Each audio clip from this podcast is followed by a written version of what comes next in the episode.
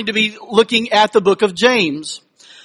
The, the easy thing is to just teach on Palm Sunday. That's just one item, but to get a whole book. And so, uh, Mark said, take as much time as I needed, just finish by noon. If you, um, have your Bibles, go ahead and open them up to James because we're going to be looking at pretty much the whole book with some cross references as much as possible. Um, it's in our New Testament survey class. Uh, James is the topic, and there's a lot of background information that I pulled together that's in your handout. So I'm not going to go too detailed into the background. We'll hit a few things, but one of the things is in the background that James, who wrote the book, there's a little bit of controversy over which James, because he only identified himself as a bond servant of the Lord Jesus Christ. And there's probably around four or five Jameses. I mentioned them in your uh, in your handout of James that are in the Bible that you know could be, but maybe not.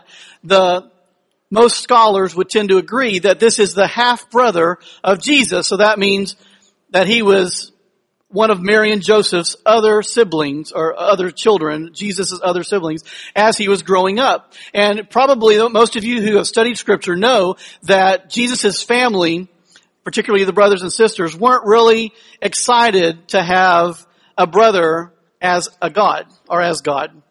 And so, I mean, you can imagine any of you who have older brothers and sisters, uh, I would imagine your older siblings probably presented themselves as a God, that they were in charge and you wanted to have nothing to do with them. James was probably in that boat to some degree. But it's interesting as we read the book of James that we see a lot of allusions to the things that Jesus taught. Obviously, it's a book in the Bible. It's going to be spiritual and theological. But he uses some of the same literary devices that Jesus did. Of course, Jesus wasn't a literary device. He was, he spoke orally.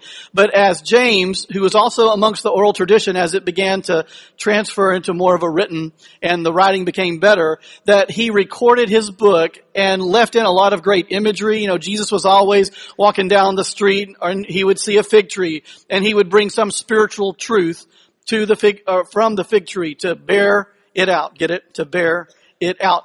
And so James did very similar things. And the, some other uh, references, he had a lot of references to the Old Testament, to the Torah, the law, and uh, you could tell that he was a, a very good, well-educated, practicing Jew who is now in a new boat, in this new form of, is this new Christianity, moving away from Judaism or being a Jew, opened up the gospel to the Gentiles and starting with a new covenant. This is a transferring time, a transitional time in the life of all Christians. And in fact, that's who he is writing, writing to. So we'll talk about this, but I want to look at the book of James sort of as if you went to like a theological library if any of you are familiar with one perhaps, that within the library there are books of information. And so we're going to look at the book of James as if it were a theological library on practical uses of our life during this time. Now he was writing to first century Christians, but it's also applicable to us today. And so we're only going to look at five books and we'll try to hit several of his major themes in the book of James. But this is the crux that it is practical. It's one of the most practical books in the Bible, probably one of the first written, and some have even said that it could be a compilation of other people's sermons, perhaps Jesus, and practical ways to be able to bear that out. Now, if this were in a theological library, they're divided up into sections. The section that this would be in, probably would be in the perspective section because James was really focusing on changing your perspective, changing the perspective of these fledgling Christians at a time when they're not doing so good. The first wave of persecution is coming at this point. And so they needed some help and some encouragement. Perspective was the thing that needed to change in their life. Do any of you agree from your own lives that maybe sometimes a little bit of perspective helps us move on to the next phase or the next function of life. So to illustrate that, I want to talk a little bit about perspective. Have you ever seen pictures like this where the guy's got the sun right there on his finger? He's just kind of holding it like a basketball. Well, most of us are aware that that's impossible.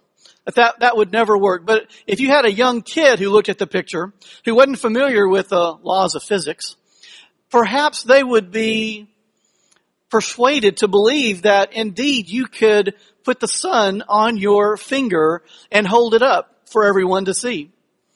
Until what would happen to the child before he, that would bring him to the point of understanding that that's impossible? What would he have to realize? The size of the sun, the, the distance of the sun, the feel of the sun. So basically it's the truth. Sometimes the truth hurts, but you gotta face it. In this case, um, the truth reveals, and uh, as Jesus says, the truth will set you free. Not any truth, but God's truth will set you free. Now, there's another picture there of a, of a guy picking up a golf ball with both hands. That's an interesting picture, isn't it? But we all know that there's something fishy about this picture. It's that the camera was so close to the golf ball that it looks really big compared to the man who's standing a lot further away. But in the picture, two dimensions, you can't really see that. So it's the third dimension that bears out the truth of this situation. It's called forced perspective. And as I was thinking about James and realizing how he's his desire is to help us to have a true understanding of perspective, a full 3D and maybe even a, 4D experience with life and how we perceive it. We see that James wants to keep you from being fooled into falling into a forced perspective. Uh, so I think that's the way life is a lot of times. And this is an example that I was at the mall the other day. Have you ever seen those little mall kiosks? They're kind of in the middle. So when you're walking by, they like ambush you because they want to sell their wares. So as I walked by, they blobbed this lumpy, grainy substance on my hand and said, hey, rub this in. Well, I'm kind of stuck now. I have grainy white substance, slightly damp. So as I rub it in, they're pouring water and rinses it off into the bowl. And all of a sudden my hands feel so soft. They tricked me into being exfoliated. But I was happy. I was thrilled that my hands were so soft. And they asked the question, have your hands ever felt that soft? And I was thinking, well, probably the last time that I exfoliated, which I couldn't think when that was. But uh, they said, but you know what? Now your pores are open. Here is some lotion. They got a little dab of lotion and they put on now, rub the lotion in. That's going to close the pores because if my pores stayed open, germs would get in. That sounded pretty bad to me, so I was hooked. So I rubbed that in and I thought, oh good. And, and the lady, she spoke with a French accent. So anytime people speak with an accent, they seem a little more authoritative, don't they? They know a little bit more than what you do because you just have your accent. And so I was convinced and she was from France, oh, yeah, but France, but she moved from Israel and that's where this salty substance was. Israel. Have you ever been to Israel? No, but I would love to go. I'm a pastor at a church. I would love to go to Israel. And you're telling me that this salt came from Israel? How great. Another hook, right? So now it came time for the price. So for the little bottle of the salt was uh, $69. And for the lotion, it was another $69. And if I bought them both, they would throw in another set for free. It's the O2 for one deal. So I thought, well, that's pretty good. And I do like this exfoliated skin. And so, as some of you, my wife's here somewhere, she knows I'm a processor and I usually try not to make decisions quickly because it gets me into trouble. So I said, this all sounds great and I'm thrilled and it smelled so good. I, I was just thrilled, but I'm going to think about it. And I started walking away and what did she say? But wait, there's more. Listen. Okay. If you buy just one, then you get the other one, the lotion for free. If you just buy one of the salt rub, you get the lotion free and you just get that. So now my price is cut down in half. I'm getting half as much, but at least I've got less money to have to spend. So I thought, well, I mean, at least I could take it home and try it for a while. But again, I said, you know what? I'm just going to think about it. And I started walking away. She follows after me and you know what she says? You're killing me here. Hooks were coming out and I was thinking, that's probably good. So now she said, listen, for half the price, you can just buy one and I'll throw in a bar of organic soap that she pulled out from a thing and you'll get another gift. I like gifts. So she went around and opened a drawer and pulled out this exquisite gift bag made out of paper, but it was gold paper that I could put the products in and carry them around. I thought, that's kind of cheap. I was already starting to lose interest because do you, oh, and, and, and it, it was half price. And then the, the next offer was just, just buy the salt rub. And I said, but if I just buy the salt rub, my pores will be open and germs will get in. How could you tell me to do that? So she's losing credibility with me when she says, your wife has lotion, anyone has lotion, just get any lotion, it doesn't matter. Just get the salt rub. So it's going, and she says, do you have daughters? Do you have any kids? Yes, I have two daughters. Oh, you have two daughters? You have a wife? Yes. Oh, they would love this too. So now she's trying to pull in, you know, the gang so I would have other reasons than myself to buy this product. So anyway, the price is now down to sixteen ninety nine. And I thought, you know, if she's come down that far, so I said, seriously, I appreciate all this. I love it, but I'm really going to go. I, I, was able to get away. I went and pulled out my smartphone.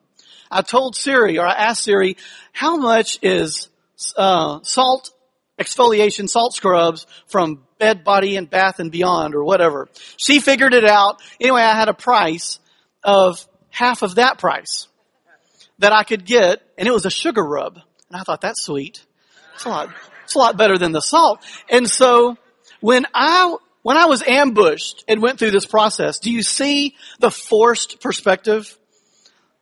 And that had, had I not had to think about it three or four times, I would have fallen into this trap of paying three or four times the amount for this exfoliation, and I just needed to be exfoliated of the whole thing and not even have to get into it. It was just, it just was not important for me.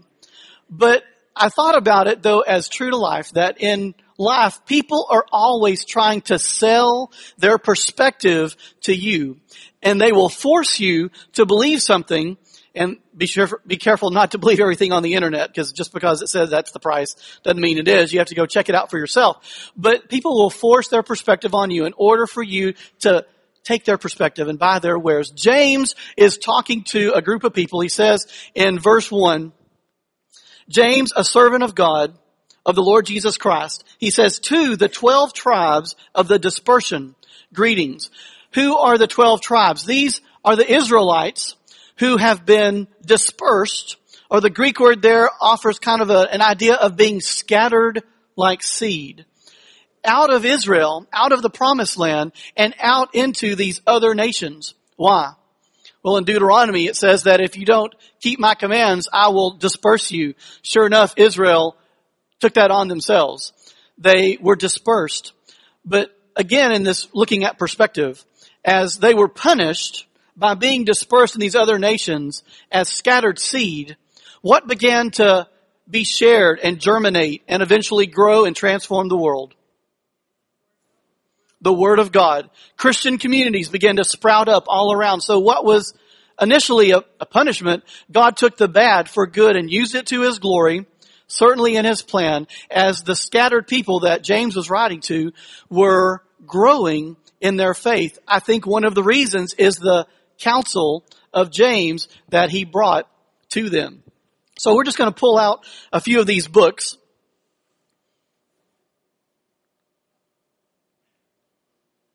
Let's go into the books. Oh, there we go. Faith and Works is going to be the first book of the thing that we're going to look at. And it's where James starts off at the very beginning. He starts off in verse 2 and he says, Count it all joy, my brethren, when you meet trials of various kinds. For you know that the testing of your faith produces steadfastness. Or other trans, huh? You can't see it? Thank you. Thank you. Knowing that the testing of your faith produces steadfastness or endurance. So he's telling these Jews that are that are not having a great day. They're in the middle of this first round of persecution. They're, they don't have their home base, so they're not wealthy. They're poor. The Jews, who they used to be a part of, the, the Judaizer Jews, are not really with them because now they have moved on to Christianity, to accept Jesus Christ as their personal Lord and Savior. And the Gentiles were not excited about him because they've not yet received the Jesus Christ. So they were in a very precarious position. This is who James is writing to. And he says, remember, the testing of your faith produces endurance. Now, who also said that prior to that time? Who? Who? This is one of the first books written, so we don't have a lot of Pauline epistles at this point. What? Jesus? Jesus said that. Yeah, he said, in this world, you will have trouble. But I have overcome the world. And why was he saying this? In the context there in John, he is talking about having just told his disciples that he's going to be leaving them. At this point, these Jews have realized Jesus has left. He resurrected, and that's encouraging, but he left and went on. Everything that Jesus said is coming true, and as a result, their faith is still lacking. Why is that? Everything is coming true, and yet their faith is lacking. They're having difficulty in the situation of being kind of left on their own. He's saying, remember what Jesus said, you're going to encounter various trials. And now James is saying, please understand that the testing of your faith will produce steadfastness, steadfastness, not fatness. And the steadfast and the steadfastness will have its full effect that you may be perfect, complete, and lacking nothing. That reminds me of Ephesians 4. I just wanted to look over about where Paul was talking. Now, Paul wrote his letter after James. But in Ephesians 4, let's see. Is my light on? I'm not going to push any buttons. Okay, here we go.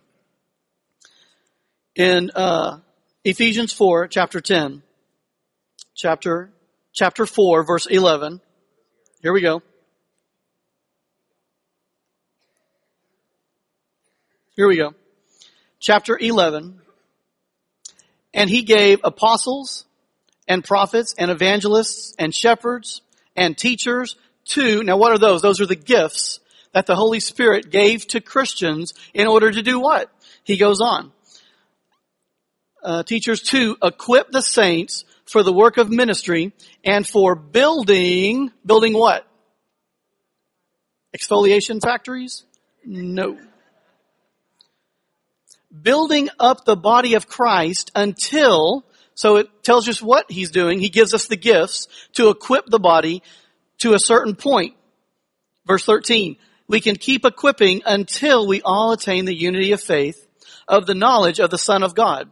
To, Mark's circle there, to a mature manhood, to the measure of the stature of the fullness of Christ. And then he tells why.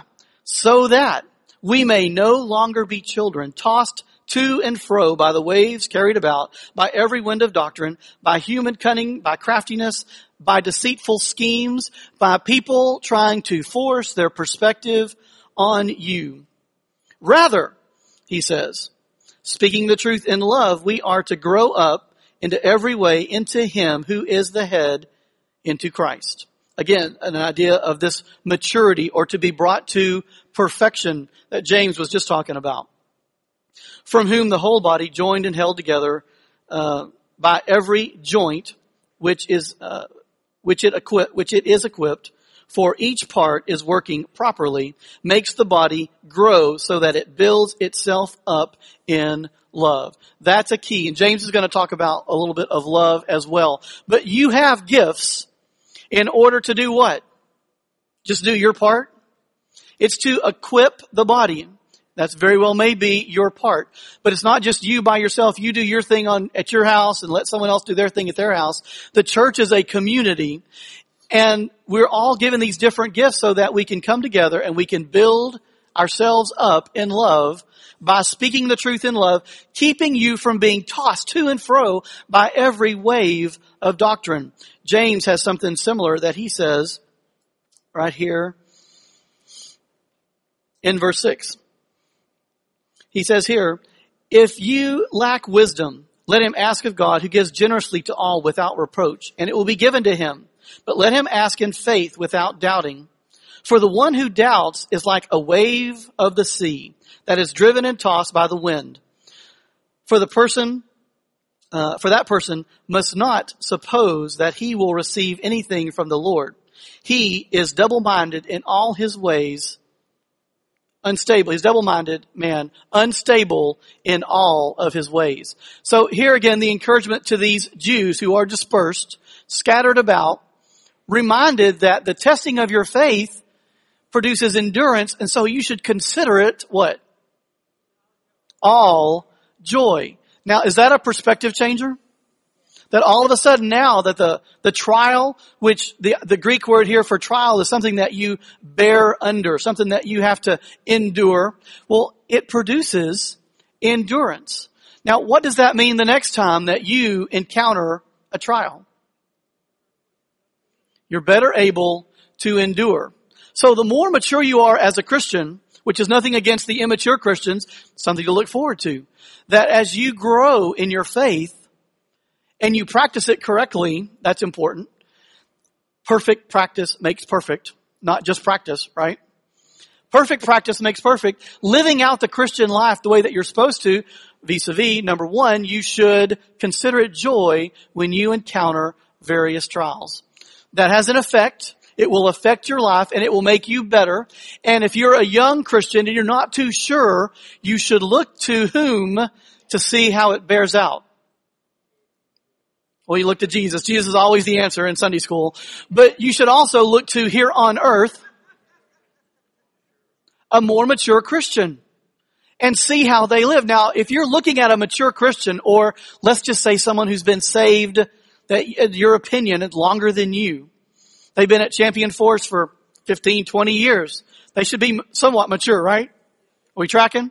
But they have a crisis and they handle their crisis less than how James indicated, so not with much joy, but with haughty words, with uh, bad attitudes, with evil emails, with um, continued prayer requests that just don't seem prayer requests; they're more complaint requests. How does the younger Christian look and see and understand? What is he seeing and understanding? There's, there's nothing to this. Hey, when I, whenever I have a crisis, I can go back and nix everything that I learned about my, my, my thought life and my speaking life and my uh, attitude. I can take a pass on that because I see it done. Well, that's exactly what James and certainly Jesus wanted to avoid. He said, I told you so. You're going to have trouble. You need to bear up right now in order to react or respond correctly. I call it respond because when you react to something, it's like you're not prepared. You just have a reaction. But when you respond to something, it is as if you have already thought through it, you've prepared, and now the next time this happens or something similar, I know what not to do. More importantly, I definitely know what to do. If you've been saved for 15 or 20 years, are you getting better at what you do and the way that you respond to anything that comes. It says, as you encounter, it doesn't say that you cause. It's not even your fault. You encounter various trials. But let's move on because he doesn't just talk about uh, tribulations and trials. He also talks about temptation for those who are tempted. Now, is temptation a trial? Yes. You're looking at me as this loaded question. It is a trial, and can God take your mistake and use it to teach you a lesson so that you never do that again? or at least theoretically. But yes, as you cause your own problems with your own sin and your own desires, decisions, misunderstandings, forced perspectives, as you do that, are you taking note? Brothers and sisters who are in Christ. If you are not in Christ, you have a pass. You can act as evil and ugly as you want, whatever. But if you are in Christ, you have a huge responsibility, not just to the younger and immature Christians to show them how to live life, but to Christ himself who gave himself for you so that you do not have to give yourself, but instead you have to act yourself. Well, this is a good time to say those who do not know Jesus Christ as your personal Savior. He's talking about faith. And he says, or Paul says in Ephesians 2, 8, and 9 that it's by grace you're saved through faith. It's not of yourselves, it's of the free gift of God, not of any works that you do so that no one can boast. Salvation is the gift of God. Romans 6:23 says, "The wages of sin is death, but the free gift of God is what? Eternal life. Now those of you who are Christians are going, please move on from the gospel. We know this. Then act like it. Act like you believe that the wages of sin is death, but the free gift of God is eternal life. Again, that is a perspective changer. Understand? And with that perspective, we understand how to live life on this earth. And you don't get a pass and you don't get a buy. But what if I mess up? Am I going straight to hell? No. Not unless you are never of the faith, then you're going to hell. I smile when I say that, but it's not funny. The wages of sin is death, but God took the opportunity to send his son to take the sacrifice so that we do not have to. This is who James is talking to. And this is what the Bible applies to. And the Bible is the way that we have a changed perspective. So those of you who are not in faith, understand the changed perspective from just getting by to having abundant life. That's what Jesus said. The, the thief comes to steal, kill, and destroy, but I come that you might have life and have it abundantly. Abundant life amongst and in the midst of trials is hope. It's that L piece that Mark taught us about confident expectation of what is to come as opposed to just getting by and hoping for the best. That is a changed perspective. So, moving on. Whether it's your fault, whether it's the result of just living in a sinful fallen world, you know, bad things happen to good people. My wife was driving down Tomball Parkway, uh, business, not the highway, and a car came out and totaled the van. She's fine, but you know how they, insurance companies figure all that stuff. Anyway, the van's total, it's gone. We don't have a van anymore, which is really frustrating. And I want to be non-Christian about it. But, and every time I see a Toyota minivan, if you drive one, I'm envious of you to the point that I catch myself and say I'm not supposed to be envious of other people's stuff. And remind how I'm supposed to act and respond to the situation. And God keeps bringing those minivans around me to do what? Yes. To allow me to gain endurance. And the next time I see a minivan, I feel better.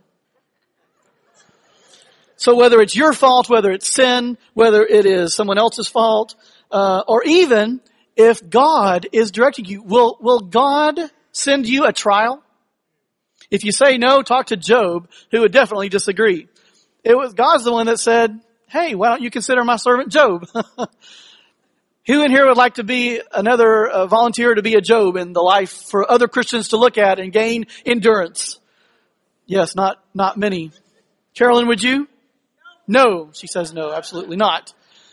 No, but yes, God will bring those trials on you. But then James goes on to be sure that you understand the perspective. Let me see if I can find it here. Let me see if I wrote down. Well, he says that it is, oh, here we go. Verse 15, uh, 15. That's a 12. Blessed is the man who remains steadfast. Remember what produces steadfastness, steadfastness under trials. For when he has stood the test, he will receive the crown of life which God has promised to those who love him. Let no one say when he is tempted, I am tempted by God, for God cannot be tempted with evil and himself tempts no one. So that's just a good perspective for Christians to have. God doesn't send the temptations. That's that finger doing this. Come here. I want to force a perspective on you. You're going to love this. And if you do this, you get another one free. Yeah, it's great. And I've got this great gift bag it all goes in and you're going to look suave. And it's going to be well worth your time. And what are you thinking in the moment? Smells good. Feels good. Yes. Let me think about it. Because when you think about it, you're remembering those other trials and letting the testing of your faith produce that steadfastness. Okay. Um, we've already hit Ephesians. We talked about temptations. Uh, in verse 15, we have the gospel chain. That's the real 15.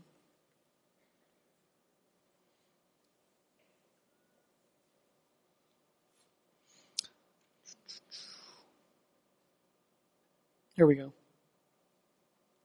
Okay. Then, uh, let me go back to, uh, let no one say, God's not tempted and each person is tempted. Okay, that's it. And God himself tempts no one. But each person is tempted when he is lured and enticed by his own desire. Then, desire, when it has conceived, gives birth to sin, and sin, when it is fully grown, brings forth death for the wages of sin is death. If you're thinking about this when this happens, and you can fast forward to the death part, you will walk away from this without getting your hands exfoliated. It's just, it's just not worth it. It's not worth it to get your hands exfoliated and you spend 60 bucks just to have some stuff you could have bought at Bed Body and Beyond for eight or 16 or whatever. Uh, it's not worth it. That's what that's what we're trying to say.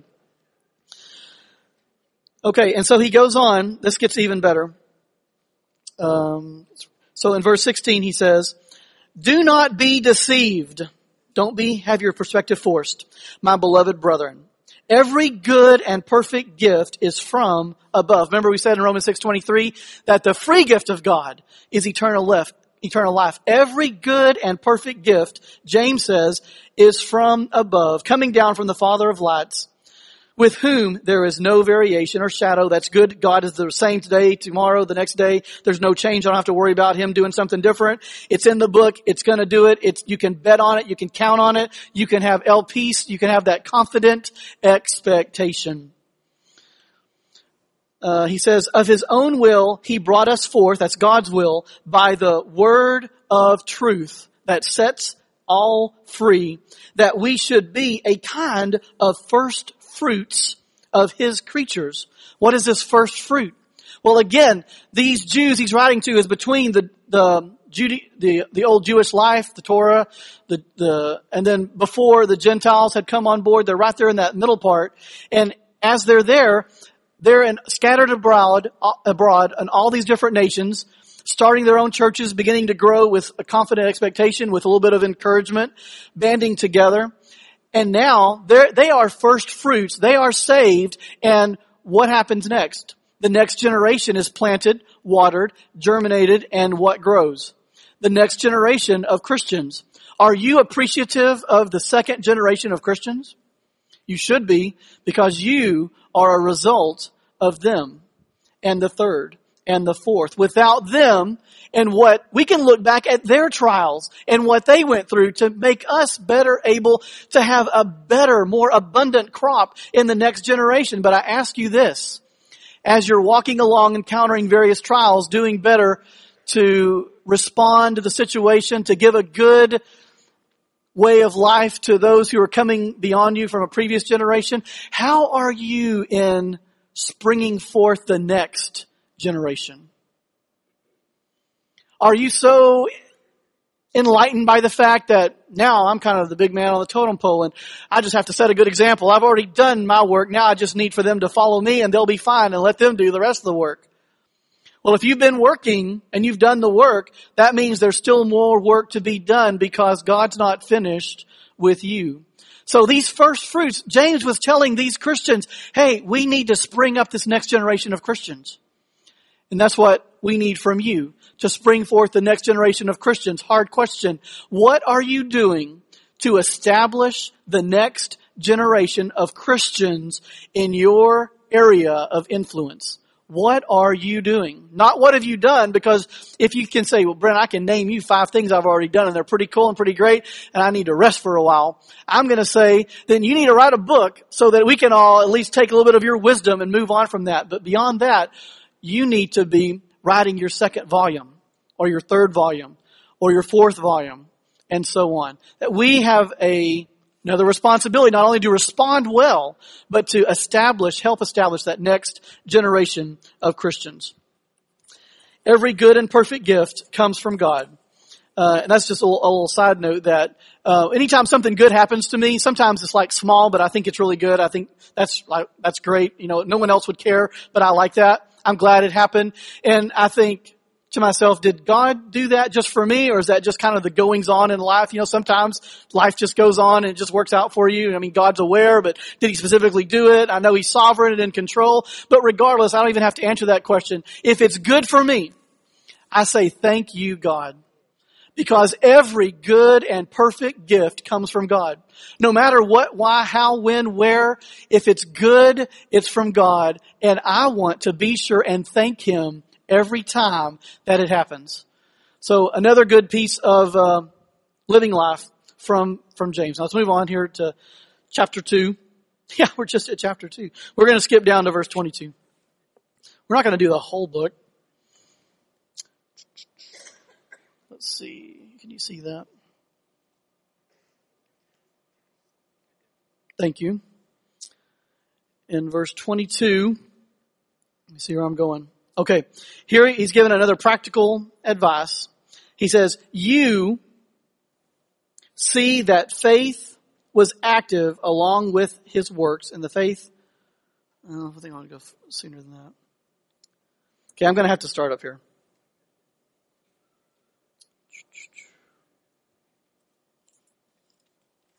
This is just a pause. You know, Mark does this sometimes too when he's looking for a passage, so just hang loose.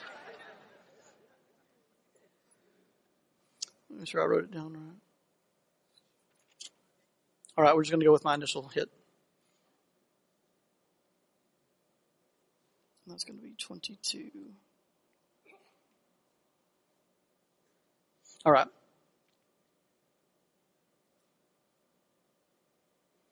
That's just not right.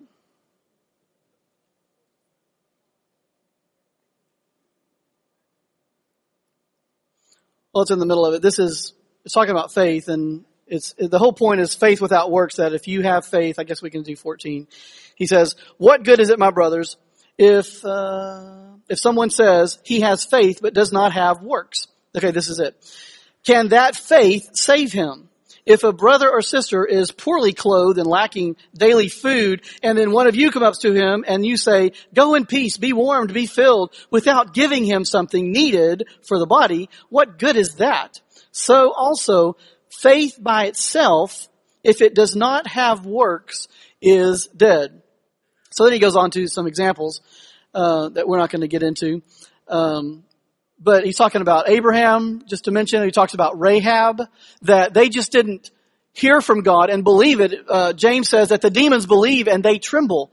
But when uh, they took action, they showed that they believed that what God said. They did what he said even though they did not understand it. So if you go to someone and you say, hey, be well, be fed, be filled, and, and do they really have legitimate needs? And you just give them a theoretical solution? What good is that? James is addressing this problem that you can come to church and you can hear the lessons and you can live the life, you can understand deep theological truths and the mysteries of God, and you can go home and feel pretty good about yourself. But what are you doing with that after you leave? What's the first thing you do when you walk out the door? I mean, other than go eat lunch. Are you looking for ways to apply the truth that you heard? Because faith without works is dead. Yeah, Abraham did what he should have. Rahab, she hid the spies. She took faith and she had, these were the people coming in to destroy the city. But she had faith that she would be protected. And if she found out that it was a forced perspective and that it wasn't true, she would have been killed. So, I mean, she had nothing to lose at this point. But she did, and as a result, she was saved. Physically then, taken out and brought into the, uh, the, the care of the Israelites, but also in her salvation. So, by doing works, by, by taking action. And this is one of the reasons that James, the book of James was, is in a little bit of controversy because some, like Luther, Martin Luther, were saying that uh, James had the idea that you were justified by works when he knew that it was faith alone. That was one of his big components. Faith alone saves you, which is true, but it's your works that show that faith is alive. So, self-test. If you don't have any works, if you analyze your, your calendar from the last week, your checkbook from the last week, if you're not doing things that you've learned and as you grow and as you're being tutored and mentored by the things of God, if you're not taking action on those, it might be, and I'm not saying it is, but it might be that your faith is not real. And that's a hard pill to swallow. Why was James telling these Christians who needed encouragement about you guys, some of you are acting like dead men. It's not worth it. It's not good. And dead faith doesn't save. That's important to note. As a result, he says that faith or works is not the thing that saves you. It's faith that saves you. Look at your works to see whether or not you are in faith. Can you analyze your life and see whether or not you are doing the things that God's called you to or not? Going on to chapter 3, taming the tongue. That's a big one. Uh, he talks a little bit in, in chapter 1, cross-reference himself. James chapter 1, 19 talks about being slow to speak, slow to anger. When it comes to your tongue, what do you say when you're angry? Things that a lot of times you wish you could have back. That's when you should say, I need to think about this. Perhaps in my anger, because of the situation that has forced my perspective, I need to come back and take a step back and I need to look at see what's really going on here. And when you realize at the end, probably it's something silly, maybe it's really important after all, but the way that you respond and react to it is of crucial importance that you are slow to speak, quick to anger, and this is why. This is what he says about the tongue in uh, James 3, 1 through 8. So he says, not many of you should become teachers, my brothers, for you know that we who teach will be judged with greater strictness. So now everyone who's volunteered to teach is just, you know, taking, taking the high road, too much responsibility. Really, we're all supposed to be teachers. Am I right? Are you supposed to be teaching somebody somewhere, maybe not in a class, but somewhere about what you're learning and growing in? Yes, we've already talked about that. That is a work to show your faith, and um, it needs to happen. So we're all teachers. So don't become a Christian if you don't want to be uh, judged with the strictness of being a teacher. Uh, in many ways, and if anyone, I love it when Mark does that. When anyone does not stumble in what he says, he is a perfect man, able also to bridle his whole body. Because you know, it's uh, the bit in a horse's mouth that controls his whole body, right? So James goes on, he goes on in the chapter and looks at this beautiful imagery of the tongue being the thing that's very dangerous. He says that it's like a spark that creates a fire that gets out of control. And as you look back at your words sometimes, can, can all of you in your mind testify that, yeah, I've seen how my words, whether for a good reason or for a bad reason, have really taken things out of control and gone beyond where I really wanted them to go. James is saying at the beginning you should take a step back to analyze whether or not what you say or what you're about to say is being spoken in love. Speak the truth in love. That's the important thing. But before you even do that, you need to step back and make sure what you're about to speak in love is the truth. Yes, you're tracking with me here now. We're cruising. And so that's what you need to analyze. What if you are not sure it's the truth after all? Because how many times have you said, somewhere in the Bible, I don't know where, but it says, and then you go and check it out and it does not say that. It says something close, but in the context it means something different. So how do you know? Number one, read your Bibles. Read your Bibles. What else do you need to do? Read your Bibles. If you read your Bibles, the first read through, you may not catch everything. The second read through, it gets easier. And third, it's kind of like producing endurance. Christians, if you're a Christian, you should read your book. Don't just come to church to hear us talk about it. Read your Bibles. Moving on from that, you should study and get down not just a cursory glance, but uh, a, a deeper study. And whenever something happens, and you think, you know what, I think God has something to say about this. I've heard someone somewhere say, you know what that is? That is God's invitation for you to do what? Study that topic. And if you don't know where to start, there are people that can point you in the right direction, and certainly we'd be happy to. There's also the internet. Be careful; it may point you in other perspectives. But uh, there's also concordances. There's other God's daily promise. There's several things that you can study God's word and be ready, so that when it comes time to speak, that's what we're talking about here. You will speak the truth because you have stopped for a second and said, "You know what? Before I say something I'm not supposed to, I'm going to go and make sure what I'm about to say is right. And then come back and say it with love because that's how we grow. Now, if someone comes to you and says something in a mean and ugly way, they do not take God's perspective. They do not tame their tongue and they just blurt it out at you and you are offended. What are you going to do to teach them a lesson?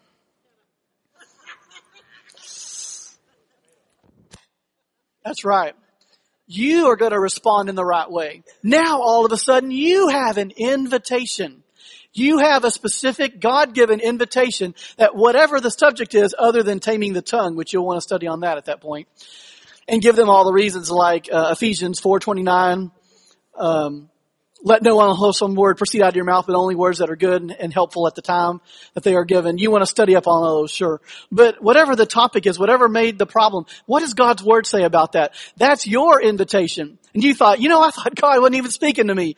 I just hear a bunch of people yelling at me and getting mad at me every time God is inviting you to learn and grow in the things of God. Is that practical? That's extremely practical, and that's what James is trying to help you understand when he says faith without works is dead.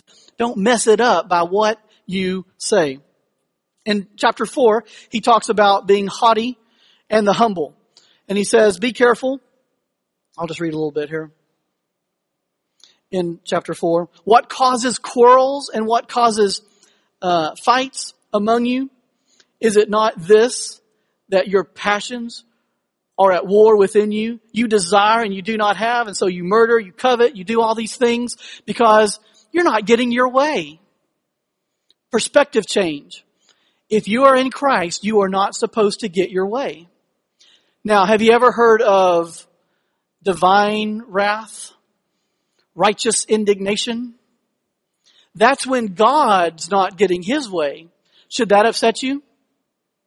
Yes, in a manner of speaking. We don't need to lash out. But again, God's invitation for you to study and move on to learn about that particular thing. For you, it might be abortion. For someone else, it might be I don't know, what are some other hot topics in the church? We, we hear them all the time. Politics is another hot topic. What does the Bible have to say about that? If you're all into the politics and you sit there and you watch Fox and you just, you don't even say the words, you're just thinking them. That's your invitation. What does God's Word say about politics? How can I as a Christian respond to my second and third generation of Christians that I've been trying to water and bring along in, in faith that I want to be an example to them? What am I going to say? What am I going to do when they ask me or when I just want to take a little teaching time? That is what Christianity is about. We, closing out in uh, chapter 5, as we look, it talks about patience and prayer, and I'm just going to say a few things about prayer as we, as we close out. Uh, at the very beginning, he talked about um, he talked a little bit about prayer, asking for wisdom. If anyone who lacks wisdom, let him ask from God, who gives to all without uh, any kind of impartiality. James also talks about not being partial to other people, always be fair. But uh, let's look here in. Oh, I had a couple of pictures. I didn't even. I'm not even been doing PowerPoint. Y'all don't care, do you? Yeah, that's funny. I wasn't talking about you. It was the picture. So, so prayer. Um, you see this little boy praying. What is that? The typical posture of prayer. Am I right? What?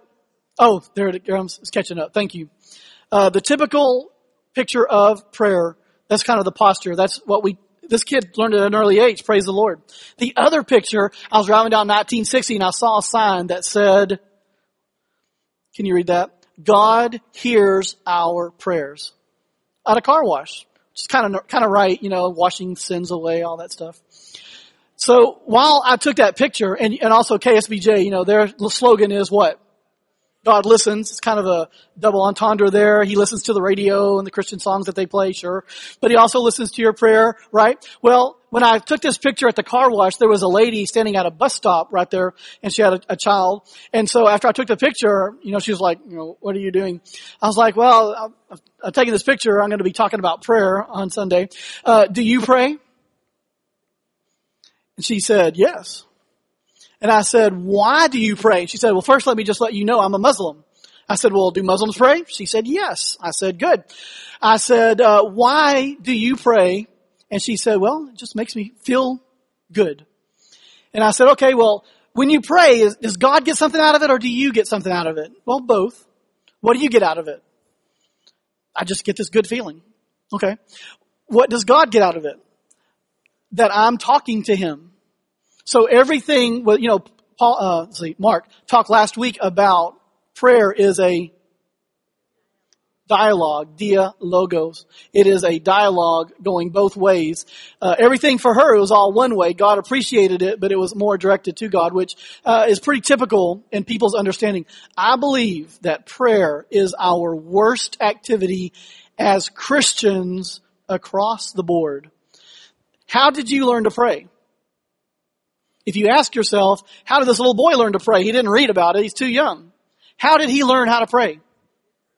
Where did he get that posture? Someone's modeling that to him. What does he say in his prayer? Mark talked about the, the prayer that he learned by rote. Someone taught him how to say a prayer. And in that prayer, he just repeated what he learned. And that's what we do. We hear people praying like if, if I prayed up here, which we didn't even pray today. Shame. If, if I pray up here, what do I do? I say, Dear Lord, our Heavenly Father, and then I go through all these things, give us this, give us that, help us here, thank you for this, thank you for that, amen, and I sit down and then Mark starts talking, right? Where's the dialogue? There's not any. So if you were young in Christ and you came in and you said, okay, let's see what Christianity is all about. Oh, great. They're praying. Let's see what they do. Oh, huh, prayer is just where you talk to God. It was just modeled before me, right? But I didn't model it well at all because I didn't stand here for 10 minutes listening and meditating on God in His Word, which is a part of prayer, in order to teach that. We do a horrible job of teaching people how to pray. So here are some other uh, important prayer notes that he says. He says in James, he says, if anyone is among you suffering, let him pray. Is anyone cheerful? Let him sing praises. If anyone among you is sick, let him call for the elders of the church and let them pray over him, anointing him with oil in the name of the Lord. And the prayer of faith will save the one who is sick. Everyone's ears pop up, pop up because some of you have been sick before, right? And everyone wants to know how to get unsick. So here we are. I mean, this is word for word. He's saying, um, in the name of the Lord, and the prayer of faith will save the one who is sick, and the Lord will raise him up. Great. And if he has committed sins, he will be forgiven. Great. Therefore, confess your sins to one another. Wait. What's that again? How many, when you have a prayer need, do you ask other people to pray for you and then you begin to confess your sins? Anyone? We all get excited about the first part. We're not doing anything when it comes to the second part. And when Jesus was with his disciples, they were trying to cast out a demon. They couldn't. Jesus came and he cast out the demon. The disciples went to him privately and they said, why could we cast out this demon? What did Jesus say? This one only comes out through much prayer and fasting. How often do you ask some other people to pray and fast for you? How often do you pray and fast for yourself? Why do we just pick certain things about the Bible in order to live our Christian lives? Isn't that what we do?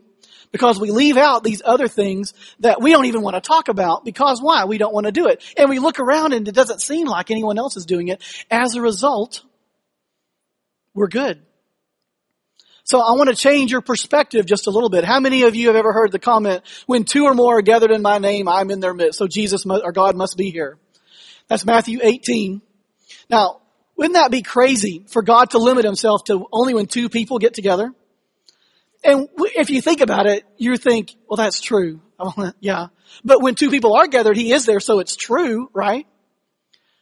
Well, let me ask you this. As a church of this many, if you go and pray and ask your friends to pray and we have 400 people praying for you and a guy over the church next door only has 50 people and they're praying for him, who's God going to respond to? Well, he's going to respond to each one equally and fairly based on the merits of their own situation, not on the amount of people you get to pray for you. But we say when two or more are gathered, there must be more power in prayer of God's people. Is that true? Is it? It's not true. This is why. God is the same today, tomorrow, and the next day. No matter what, God, no matter how many people are praying, no matter how hard you pray, God is the same. It's not about how many people pray. In fact, when Jesus prayed, probably one of the most passionate prayers of his life in the Garden of Gethsemane, what did he do? He asked the disciples to come along with him. He took three even deeper. And what did he tell them to do? Guys, this is serious. Pray that this cup is passed from me. Is that what he said? No. He said, you guys, y'all stay here and watch. I am going to go deeper by himself. And he prayed. And we reread this fervent prayer in Matthew. He comes back and what are they doing? They're sleeping. He wakes them up and this time he says, would you watch and pray that you do not fall into temptation? He didn't even ask them to pray for what he was praying about. It's not about how many people are praying for you. Now, if a bunch of people are praying for you, is that bad? No, it's great. It lets us all kind of know what's going on. We can be your hands and feet. It's more about information than about God. Now, oh, Champion Forest is praying. I need to respond. There's not power in prayer like that. There is power in prayer. And James says that the effectual prayer of a righteous man avails much. It's not how many people are praying. It's who is praying. Who who is praying with their spiritual eyes and ears. He gives the example of Elijah and he says Elijah prayed after it hadn't rained for three, two and a half years and Elijah prayed and it brought rain. Wow, he must have been righteous. Well, I don't know about that, but I do know that prior to him praying that prayer in 1 Kings 18, God had already told him that he would send the rain. Elijah was just praying for what God had already said he was going to do. Are we praying God's will or just what seems right to us? If you don't know, anyone who acts who lacks wisdom, what do you need to do? Ask God. Ask God what to pray for because it's not how many people pray. It's how spiritual you are. That sounds a little, well, sounds a little uppity for Christians, but yes, you need to be uh, the spiritual prayer of a righteous individual. That's what avails much. And it avails much more with you in your relationship to God than what God's going to do in His sovereignty. Now there are good examples in Acts we don't, can't get to where he says that God's people prayed and Peter was released from prison. Praise the Lord. There's a great t- teaching on that. There's great topics of these. But as we close, I wanted to ask this question if you give me three more minutes. One more question about our perspective on God. Are we really looking at the truth of God or are we just praying and doing things based on how we've seen other people do and we really have a mis or a forced perspective on the way that we live our life. This book is the way to change that. Wayne Watson wrote a song called Would I Know You? And the, the premise is if, if God were to step into your house sometime or, or at, at your business or at a restaurant, would you even recognize him based on your understanding of who God is? Are we so skewed in our understanding that we would miss him? This is a presentation just for our point for home.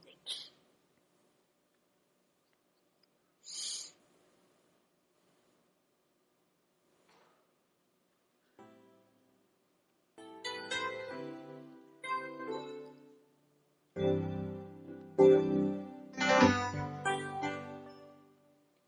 I know you now if you walked into the room?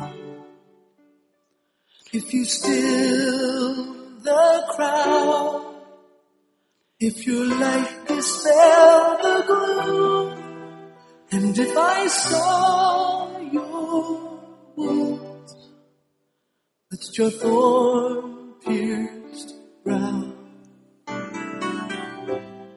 I wonder if I'd know you now. Would I know you now if you walked into this place? Would I cause you shame? Would my games be your disgrace? Or would I worship you? Fall upon my face. I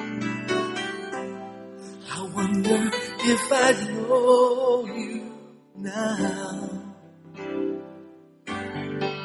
Or have the images I've painted so distorted who you are that even if the world was looking, they could not see you, the real you.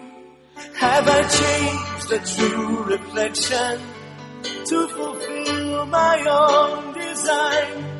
Making you what I want, not showing you forth. Divine.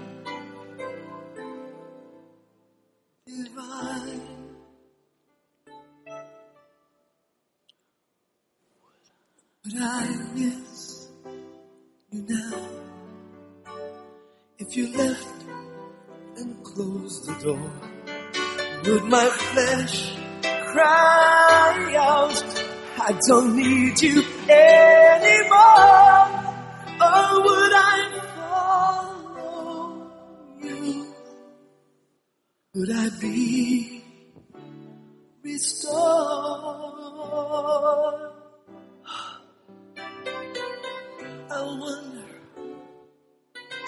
I wonder will I ever learn? Wonder, would I know you now?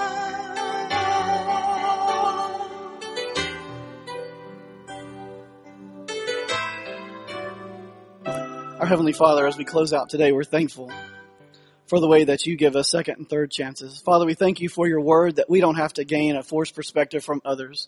We can go straight to the source and we can pray and your Holy Spirit will guide and to teach us. Father, we ask today, would we even recognize you if you walked in because of a forced perspective?